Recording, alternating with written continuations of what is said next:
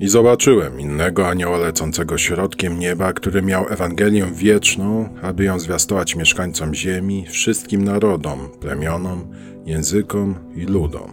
Mówiącego donośnym głosem: Bójcie się Boga i oddajcie mu chwałę, bo przyszła godzina jego sądu. Oddajcie pokłon temu, który stworzył niebo i ziemię, morze i źródła wód. A za nim szedł inny anioł i mówił: Upadł, upadł Babilon, wielkie miasto, bo winem gniewu swego nierządu napoiło wszystkie narody.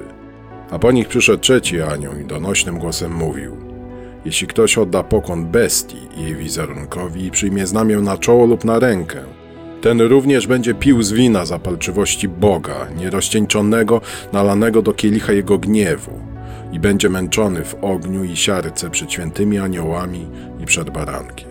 A dym ich męki wznosi się na wieki wieków i nie zaznają odpoczynku we dnie i w nocy ci, którzy oddają pokłon bestii i jej wizerunkowi i ten, kto przyjmuje znamię jej imienia. Tu jest cierpliwość świętych, tu są ci, którzy zachowują przykazania Boga i wiarę Jezusa.